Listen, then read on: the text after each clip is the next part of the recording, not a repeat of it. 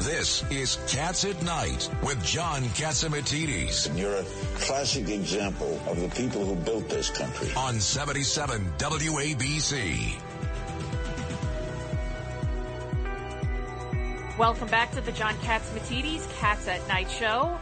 Do we have Melissa DeRosa on the line? She's a former secretary to former Governor Andrew Cuomo. Happy Thanksgiving. Happy Thanksgiving. Did you happy- have a real Italian Thanksgiving, Melissa? Well, you know, an Italian Thanksgiving is just Thanksgiving plus lasagna. But yes, so that that did take place. now, are you a dark meat person or a white meat person? I am a white meat person. What about you, John? I love that dark meat. I'll tell you, I think it's more moist. You might be right about that. It's just I think it's I however you're raised.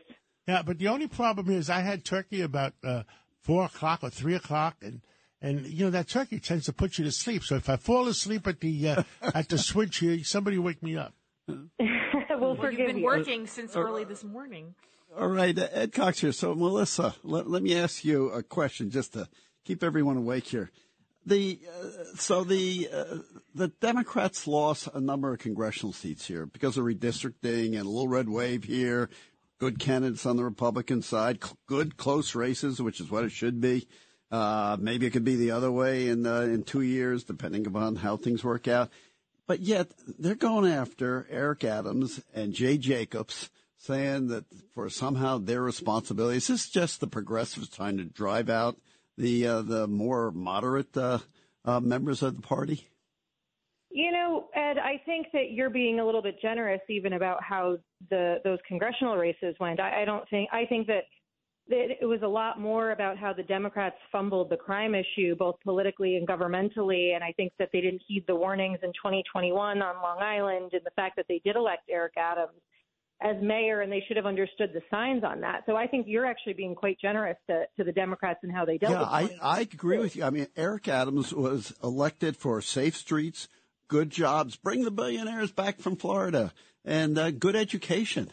I mean, how, how how much more basic can you get than that? No, and, and you know what? I think that there's been a lot of finger pointing that has gone on since the congressional races, and obviously all eyes are on New York, and you've got this funny dynamic where the chairman of the DCCC, Sean Patrick Maloney, loses his own seat after redistricting, and now you've got, you know, Hakeem Jeffries looks to be poised to take over for Nancy Pelosi, all while New York appears to be the reason we lose the House. So I think that there's a lot of finger pointing going on over whose fault that it is, and, and I think it's just completely ridiculous that people point at Eric Adams. I think, to your point, um, you know, he ran on cleaning up New York. We came off of Bill De Blasio, who I think was a total disaster as a mayor for eight years. We all agree on that. and you know, it's not Eric Adams' job to do blocking and tackling for the Democrats on their position on bail and crime. And what I always thought was funny was everyone sort of said Eric Adams is taking the Republican position by saying they need to reform bail and they need to allow judges to be able to factor in safety and dangerousness when they decide whether or not to give someone bail. Well, guess what? That was also Bill de Blasio's position. And that was Andrew Cuomo's original position. And in every state in the country where you have gone cashless bail, every single state in the country has done it, allowing judges to have the dangerousness provision where they are given the authority in their own judgment to determine whether or not someone should be granted bail. And so it's not a Republican versus a Democratic position. This is the position that, you know, Bill de Blasio took, Andrew Cuomo took, and, and Democratic governors around the country have taken. And so I just think that for anyone to say, oh, it's Eric Adams' fault because he spoke about and attempted to, you know, governmentally take on the crime issue because he was talking about it, that gave Republicans more weight in their argument that crime is an issue. It's just sheer lunacy. And frankly, if they don't get it together fast in the next two years, I think we're going to see a lot more go red. There's, there's word out in Albany that they're uh, looking for a new uh, uh, head of the appeals court. Uh, that's right. The chief judge of the Court of Appeals, I, uh, upon information I have, was forced out by the Democrats in the Senate. And they are now, and the County Bar Association is objecting to the way they are trying to influence the Commission on Judicial Nomination that is uh, giving to the governor a slate of seven from which to pick. Uh, What, so- what do you hear, Melissa? You know, I don't I don't know that Janet DiFiore was forced out. I, I know Janet DiFiore. I'm sure you all do too. She's a very tough, strong, smart, savvy woman. Yep. And I can't imagine that the you know Democrats in the Senate could could force her to do anything. But I do think that she had sort of had it, is what I've heard. And you know she was done with the, the politics of it, and there was sort of this after the decision on redistricting where she made the decision uh, based on the law, and then she was hit politically with everyone saying, "Well, you're a Democrat. You should have just thrown the lines for the Democrats." I think that she had sort of had it, and I think that she was ready to move on and not have to deal with that sort of heat and flack. And um, you know, it'll be interesting to see. I, I saw obviously they put out a list a couple of days ago on potential replacements for her, and one of the people is Cannataro who was someone that DiFiore supported and who was someone who also, you know, voted with that block of people on the lines to say that that was unconstitutional. And so you may end up with the chief judge being someone who was part of that other group, and I think that that would obviously be a big blow to the people who were trying to politicize the process. Well, there, Um, look, what you were saying about why she left, and what I'm saying is, frankly, I think we're saying the same thing, just, just saying a little bit differently.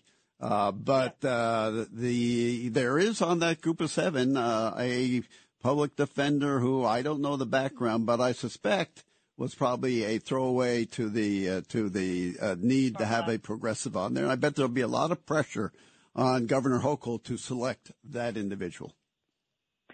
Yeah, you know, it's going to be really interesting because I think that a lot of the far left, especially in the Working Families Party, is trying to say that they're the reason that she won, right? She won by just over five points in a state where there's only 22% Republican enrollment.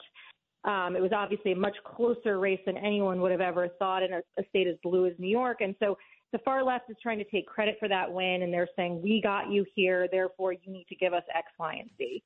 And it's going to be interesting to see how she chooses to come out of the box. Does she kowtow to the far left? Does she sort of internalize the lessons of the election, which to me is very loud and clear? You need to tack back to the center and deal with law and order and deal with the economics of the state and the fact that a lot of families are struggling because of inflation, gas prices, et cetera or are you going to kowtow to the far left? And it'll be interesting to see. I think that the judicial choice will be interesting out of the box. It will be a very interesting. And one thing the Cuomo's, Mario and Andrew both did, they revered uh, the Court of Appeals and made sure there were good judges on it. And uh, that is uh, one thing I think you and I could agree on.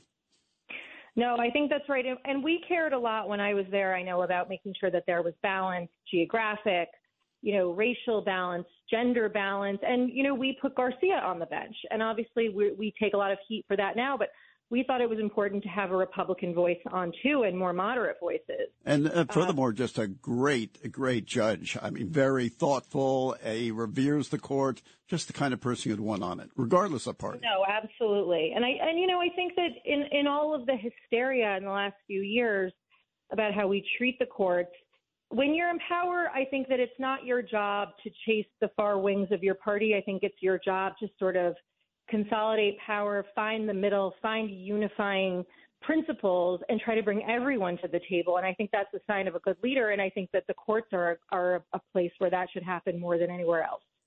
Now it's uh, only about five weeks left for the whole uh, year. My God, it's uh, four weeks till Christmas and five weeks to the end of the year. Uh, what what do you see in uh, good riddance to 2022? I mean, good riddance to 2022. I mean, you know, look, I, I wish Governor Hochul all the best. We all should, because if she succeeds, that means that New York is doing well. And I think that we have a serious crime issue in the city. I think that there's a, you know, mental illness issue with homeless, uh, mentally ill homeless people on the street that needs to be dealt with. I think that a lot of families are struggling. And, you know, here's hoping that going into 2023, we can all come together and put the politics behind us and find common ground to move forward that benefits everyone in the state. But, you know, we're also looking towards a presidential election, and everyone in that room knows that that means everyone gets a little bit more hyper political. And so, you know, do we have six, eight months before that presidential season really kicks into high gear where people can try to you know, approach governing in a way that's good for the people and moves things forward, even if it's not hyper political. And, and I hope that that's the case. Understood. Well, happy Thanksgiving, and uh, we hope you enjoy your family today. And uh, and uh, have a lot of turkey. And uh, uh, God bless you. And uh, we'll f- be facing the month of December where we're ending the year. Happy Thanksgiving to all of you. Have a good evening. Happy Thanksgiving. Ohio, ready for some quick mental health facts? Let's go. Nearly 2 million Ohioans live with a mental health condition. In the U.S., more than 50% of people will be diagnosed with a mental illness in their lifetime. Depression is a leading cause of disability worldwide. So why are some of us still stigmatizing people living with a mental health condition when we know all of this? Let's listen to the facts and beat the stigma. Ohio, challenge what you know about mental health at beatthestigma.org.